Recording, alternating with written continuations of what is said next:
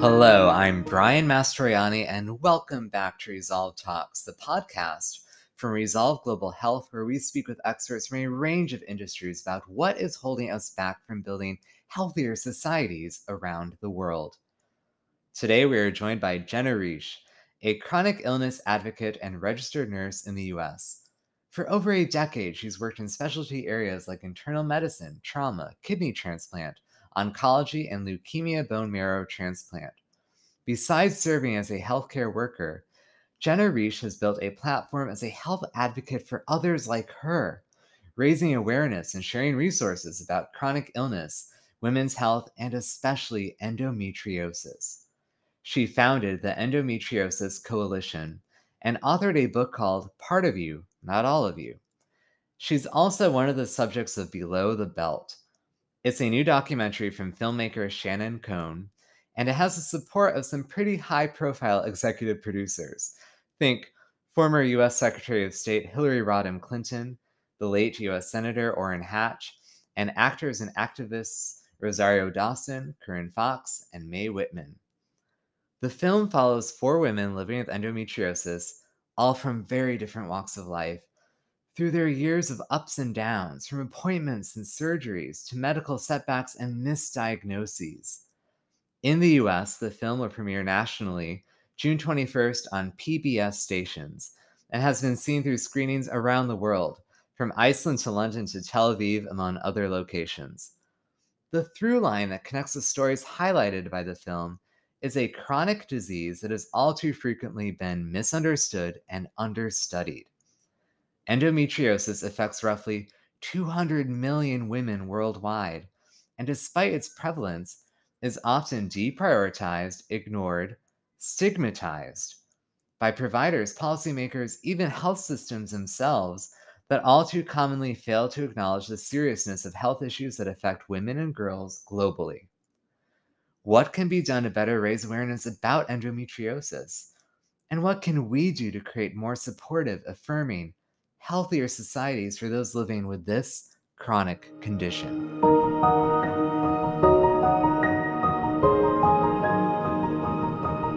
Hello, Jenneh. Uh, thank you so much for joining us here at Resolve Talks. And it's so great to speak with you again. It's so good to be here. Thank you. Of course, yeah. Thank you again. We, we so appreciate having you here, and, and we're so looking forward to hearing about your your advocacy and all of the important health education work you've been doing. Uh, but I think before we get into that, uh, given that health literacy is so low when it comes to endometriosis, and there's so much misinformation and lack of information out there, uh, for our listeners, if you could fill in the blank, uh, endometriosis is what? What is it and what would you what would you like more people to know about uh, this disease? Sure so by definition endometriosis is a disease in which tissue similar to the lining of the uterus ends up outside of the uterus throughout the body uh, i would like people to know that the disease is a systemic inflammatory full body disease which I think is not very well known. I think that there's an idea that it just affects the pelvic cavity and starts and stops there, but it really does affect a person's entire body through the inflammatory process and through the different places that the lesions can end up. Um, so I think it's really important to understand that this is a full body disease. Hmm. Um, so, and and I think we'll we'll touch on this when we talk more about your story, but it really does affect everything. It affects your your your relationships, your your work. It affects um, other aspects of your health. And and I feel as you were saying, that's something that maybe not everyone knows or or realizes about this condition. Absolutely, I think it's really unknown actually that it basically comes in and destroys every aspect of somebody's life. You know, when when we talk about your your advocacy work you've built a strong platform around educating people about not just endometriosis but other chronic health issues and, and about health healthcare in general um, you, you authored the book uh, part of you not all of you and uh, of course as i said in the introduction for our listeners you uh, documented your experience with endometriosis over the course of six years in the film below the belt. Uh, Jenneh, why has it been important for you to take on that advocacy role and share your story with people? And, and why has that been a central mission for you in, in your life? Yeah, that's a great question. Um, I never woke up and said, like, I want to be an advocate for chronic illness. That is my goal in life. It kind of just landed in my lap, and that these things happened to me, and I didn't feel like I had anywhere to show up and be my authentic self and share what I was going through and have people who understood what I was going through to talk to. It was really lonely.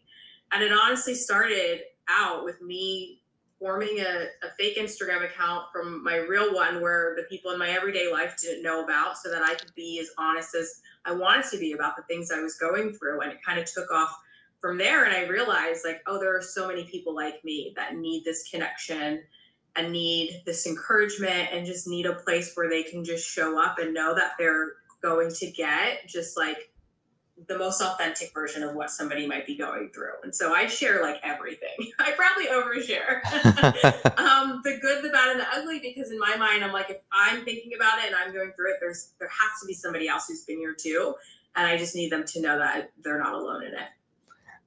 And what was that like when when you started getting that?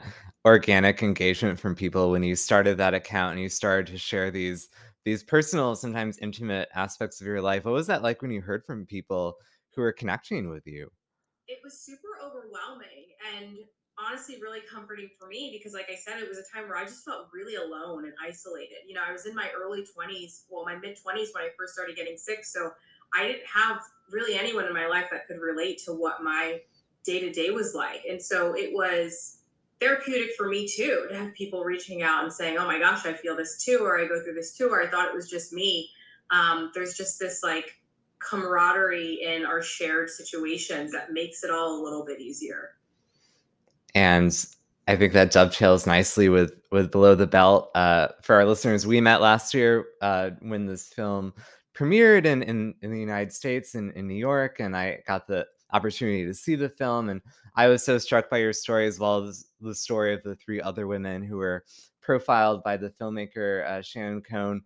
What was it like for you to participate in this film and have this health care journey that you were on uh, documented and and so publicly uh, told? Um, during the filming process, mm. it really just felt like, oh, I'm just living my day to day life, and this person that I don't know very well is just following me around while, I, while I do this. But as we got deeper into it, I got to know Shannon really well.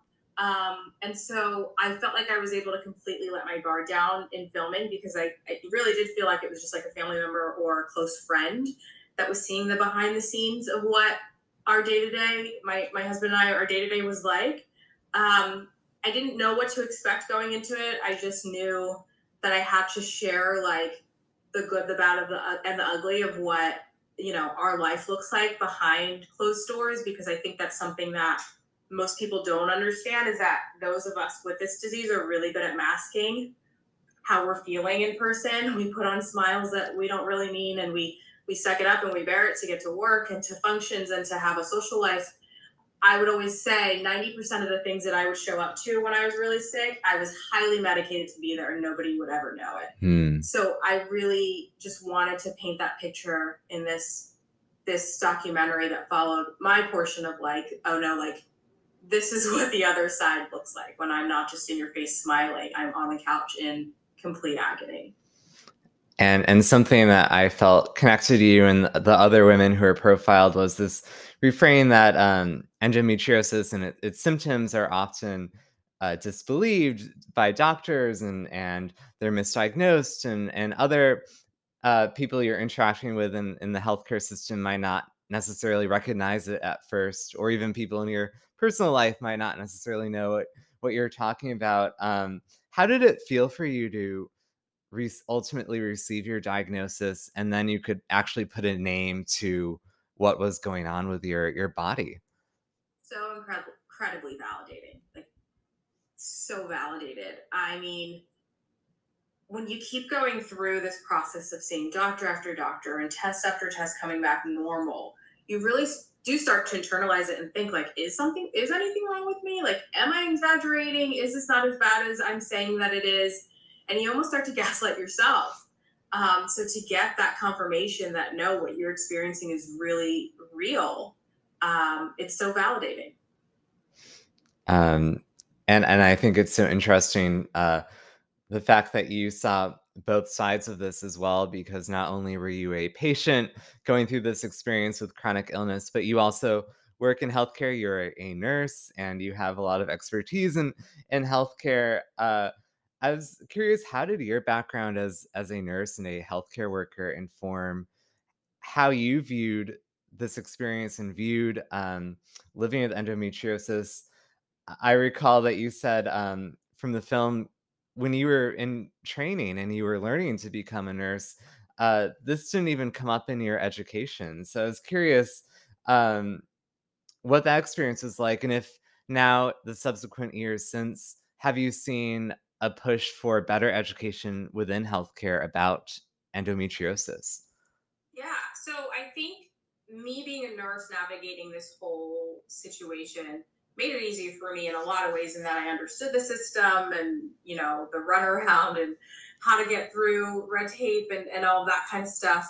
But I still was met with what comes with this disease, the disbelief, and not so much disbelieving me that I was feeling what I was feeling, but disbelief that endometriosis could be the cause. So I got a lot of, oh, you're too sick for this to be the only thing. So we were almost like looking for something else for it to be. When in my gut, I knew like there's nothing else wrong with me. I know it's this disease. And so I found it interesting that even with the disease, even with the information that I had and the background that I have, I could only get so far with that because if there was not the education from the provider's perspective about the disease, there was nothing that I could do past that. So, like, when I realized I had what I thought was diaphragmatic endometriosis, I like to me, my symptoms lined up with it. And when I brought this to a surgeon, it was kind of like, oh, well, even if it is that, we wouldn't do anything about it. So I still was met with, oh, this isn't that big of a deal. We don't need to really, you know, deal with any urgency until you have a lung collapse, is what I was told. And so the education part that that's missing on the provider side really does hold so many of us back. And like you said in the film, I said I never learned about it. And I know that a lot of colleagues of mine have never learned about it. I work in primary care now. And so I'm kind of immersed in seeing what it looks like to see these patients for the first time showing up with symptoms that may be endo and how important it is for their providers, their primary care provider, to, to have that on their radar of like, oh, this could be endometriosis. So I've worked within my organization to educate our nurses and our providers and I think it just kind of starts there. Um, this like we say each one teach one. This one by one ripple effect of the more people that truly understand it, the more people that can catch it earlier, and that's the work that EndoWhat is doing as well and trying to educate nurses. So it really does matter that those of us who are on the front lines, even just in our day to day life, not even having to be clinically, the amount of people that come to us as their like primary care provider off the record, you know, text from family members and friends of like, hey, this is going on. What do you think this is? I think that the more of us that are providers that have endometriosis on our radar, just the easier it'll be to catch people kind of earlier in their quest for diagnosis. And how much does uh, the role of public facing communications play in that education because we were touching on the film uh, you know just now and also your your advocacy on social media and and your writing and your speaking uh, how much of this is about uh, public education and how what role can that play in raising more awareness and and putting more of a spotlight on this condition? I think it can play a huge role. Um, we've seen it through other um, public health education and and movements with hiv with breast cancer awareness. We've seen that this push of really getting people to understand and recognize signs of these things can help people get diagnosed and treated earlier. We're still at the point where so many people don't even know what endometriosis is, both male, females, the world in general. And so until we get to the point where it's as common of a household disease as diabetes and asthma are, we have a lot of work to do. And that's where I think these public health public education campaigns can come in where you know people aren't just hearing about it for the first time when they think they might have it. They, it's just something that they know already. As you said this is a worldwide problem. You and i are both based in the the us but i was struck by some other statistics i found. I saw one from the 2020 from the endometriosis uk organization uh, out of 1.5 million people surveyed in that country 54% do not know what endometriosis is at all um, and then the same survey highlighted that 33% of women do not know what it is, and 74% of men surveyed had no knowledge of endometriosis. That's just one country, but that's such a stark knowledge gap. Uh, what could healthcare itself perhaps learn from advocates like you and, and storytellers like you and, and when it comes to uh, closing the gap in those those numbers I think that for a long time in healthcare, and I'm speaking from like a provider perspective, there wasn't as much acknowledgement of how much the patient themselves can play a role in the outcomes of their care and empowering them to be able to make the decisions that are best for themselves, informed consent, and informed decision making, and making sure that they have the knowledge that they need to make these decisions for themselves. I think we're starting to see now that our patients are more the they're they're a teammate in their care. We're collaborating. It's not just us telling them what to do. And I think recognizing that will lead to providers wanting to educate their their patients to understand these things and to know about all the things that could happen to their body. For example, we have um, certain screenings that we have at certain ages for patients for colon cancer and breast cancer. Like we could have something along those lines for endometriosis for screening for these patients when they come in and have our checklist of things of are you experiencing this? I think just putting the education and these the putting it on our patients radar of what to be looking out for could really empower them to to be more proactive in their care and collaborating with them in that way. And from you know the patient level to the policy level it seems like that's also a big piece of the puzzle. A lot of our listeners at Resolve Talks are policy leaders and, and decision makers in global healthcare. And uh, I think it's important to note the wide ranging effects that endometriosis has, not just on uh, the women affected, but society at large. I was looking at this one paper from uh, Frontiers in Global Women's Health, and it states the total US endometriosis economic burden is estimated to be as high as $119 billion each year. Uh, in Australia, the cost of endometriosis is estimated to be up to roughly $20,898 per woman annually. Then in Canada, uh, endometriosis patients showed a 46.5% overall work impairment due to their symptoms. The list obviously goes on. Uh, clearly this is a women's health issue, but it's also, as you were saying earlier, a public health issue that affects all aspects of society. Uh, for those who are listening who have that policy role and, and have the ability to take this activism and this education and then implement it into policy, um, do you have a call to action? And, and what would you like them to consider when it comes to taking action to make sure that endometriosis is given the seat of the table that some of those other chronic conditions you were mentioning, like colon cancer, for instance, uh, it's given that level of visibility. Yeah.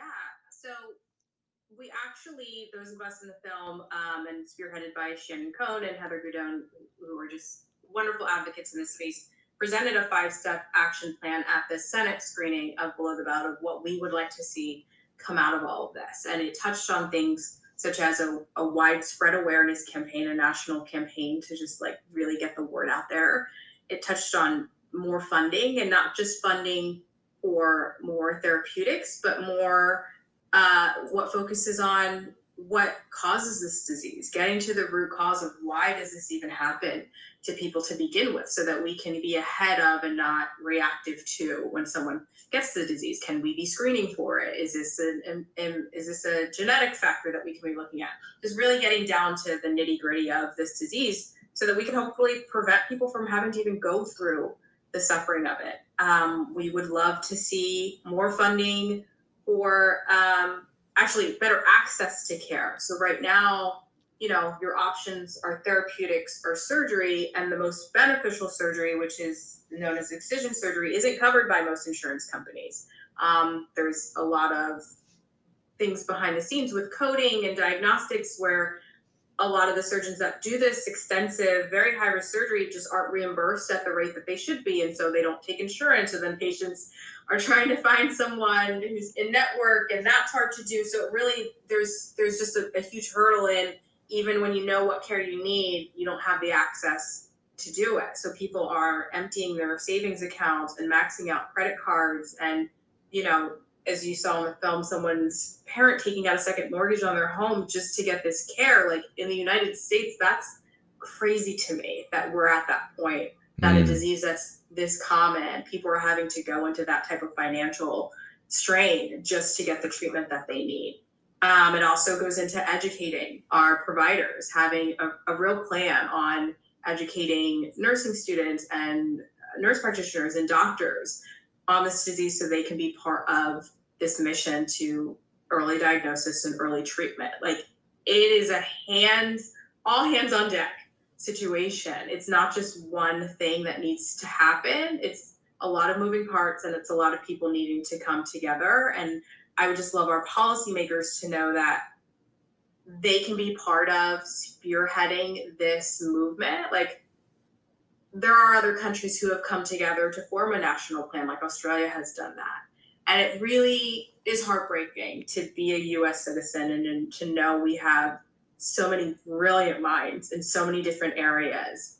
And we're not the ones leading this fight. Like that, it breaks my heart to know that because I know we have the skill, the effort, the intelligence, the means, the resources to be that leader in this space. And I would like to call I would like to call to action to be the leaders in this space because we can be. There's no reason that we shouldn't be.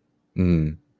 Well, um, I think that call to action is a good note to end on. And, and Jenneh, you certainly have uh, become a leader in this space. So we, we so appreciate your advocacy and your work. Uh, for our listeners who who maybe have been listening to this and are curious to learn more about your work and what you do, I know you're very prolific on on social media uh, and you have a website and your your book came out. Uh, what is the best way for people to follow you and, and connect with you? Yeah, you can um, head to my website. It's just jennehrishe.com or you can follow me on Instagram at life above underscore illness. Well, Jenneh, thank you again for for taking the time. It was so great to speak with you. And, and for our listeners who are listening right now and tuning in, uh, please listen to our full season of Resolve Talks on Spotify. We're also on Apple Podcasts, where you can hear from a range of experts who discuss how we can build healthier societies around the world together. Uh, Jenneh Rishe, thank you so much again, and uh, we'll see you next time. Thanks so much. All right, thank you.